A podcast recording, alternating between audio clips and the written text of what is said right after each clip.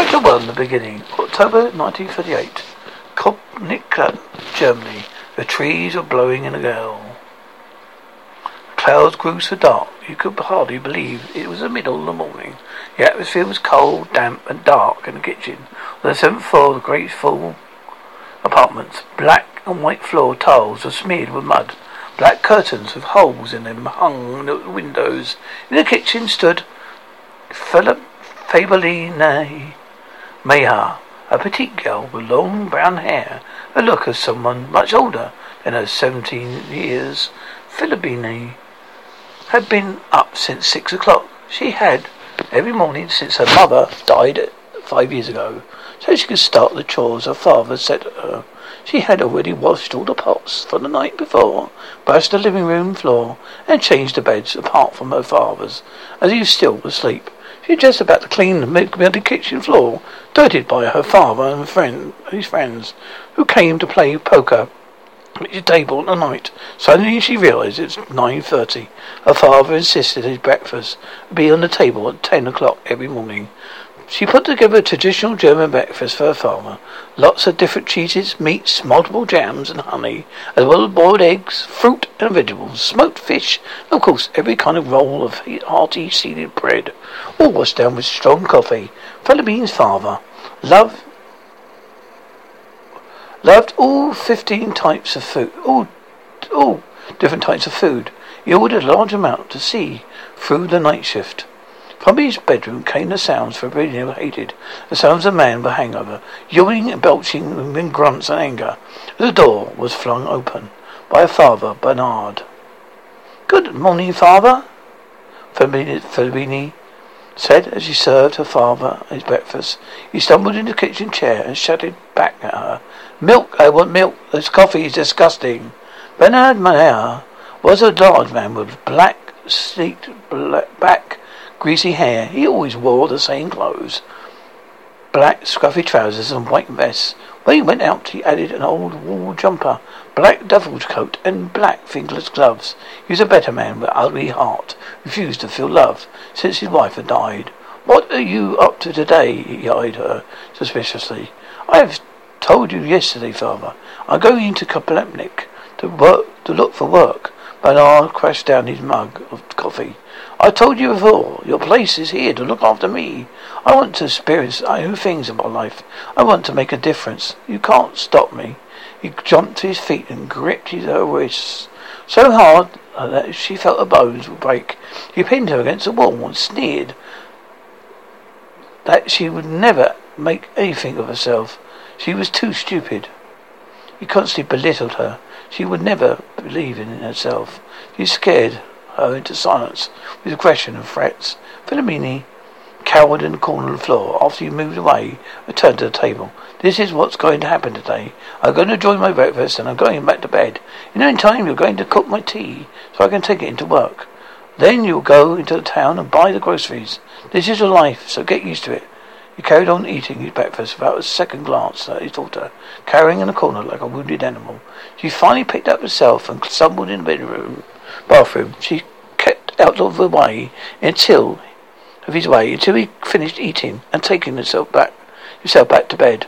She started to clear out after Bernard believed that the housework was a job for a woman. Put on her jacket, gloves, and scarf, ready for a walk to the market in the local town of Kudnik. A beautiful area near Berlin, surrounded by forests, lakes, particularly the Mogolisti Kubernik was also stands in the meeting of two rivers, the Danube and Spree. Philomene walked down the stairs of their dark and dingy building and headed out into the estate they lived on. As she walked, the cloud sky began to clear and the sun broke through the clouds.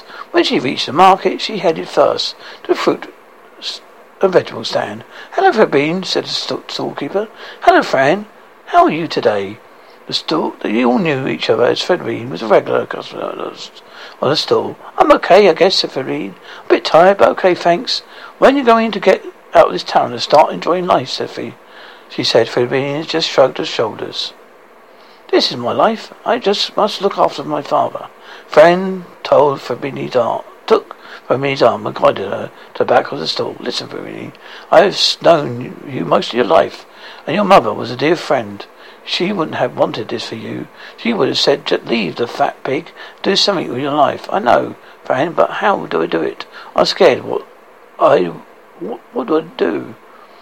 Now you can do anything. Just don't waste a life, Rabini. This upset her, maybe because she knew Fran was right. She pulled away and said sharply, Okay, I have, I have my shopping today.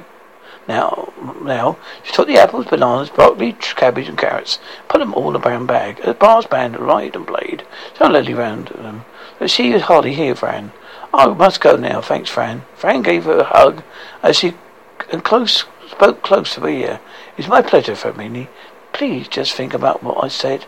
Freely nodded and walked on. On the walk home, she started, kept remembering her friend's words. She didn't take her advice well. She knew that much. But she was right. Her mother had wanted more for her life. Mum was a beautiful, kind, loving woman who would have hated her husband had become. But her husband had come. She loved Fabrini, always wanted the best for her. Sadly, she never lived long enough. Died of cancer. Fabrini was just about, just twelve years old. From then, he treated her as his slave. As she's walking through the cobbled streets of Quebec, she heard a man selling a local newspaper, the Berlinda Post. Belinda, Belinda, he shouted. Fabrini went over and asked him how much to pay for the paper. Didn't Dane Mark, please? He said. Fabrini counted out the money and gave it to him. A few blocks later on, she found a bench and sat down to read about the German politics. Radical parties like the Nazi Party. Supporters were growing in the numbers. She hated their views and flicked through the papers, finding nothing of interest in her until she reached the job section. There's some labouring jobs, such as on building sites, warehouses, a cotton factory. None of them interested in her. Then right in the bottom of the page, she saw an advert for a living care worker for the elderly on the outskirts of Quebec. Invited those interested to come for a chat. They needed a caring, hard-working, reliable person, knowing there's no experience necessary.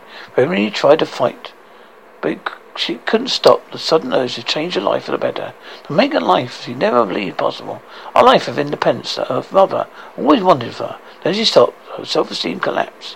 Why would they want her? She felt she had nothing to offer. Her feelings crushed for the brightest rainbow, the darkest days, and for what?